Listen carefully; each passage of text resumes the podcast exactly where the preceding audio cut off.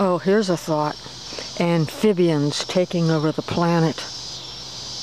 Well, if you grew up with the Twilight Zone, I mean, there were just all kinds of bizarre stories about people living underground and anyway, I'm in the backyard looking at candles, thinking about high school and my very first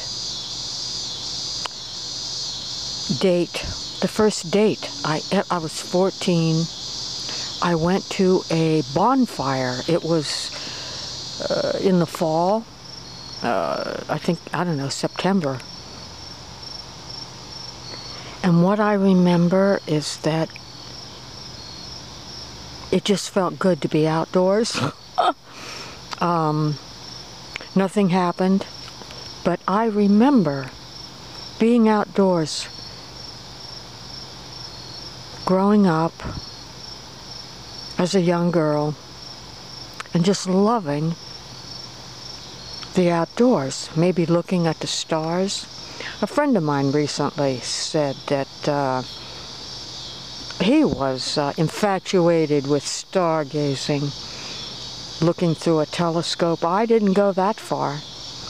I think my feet were um, firmly planted on the ground. I, I, I think that is true about me, actually. I like being close to the ground. anyway, on that note, uh, I hope that where you are, um, there are no alligators.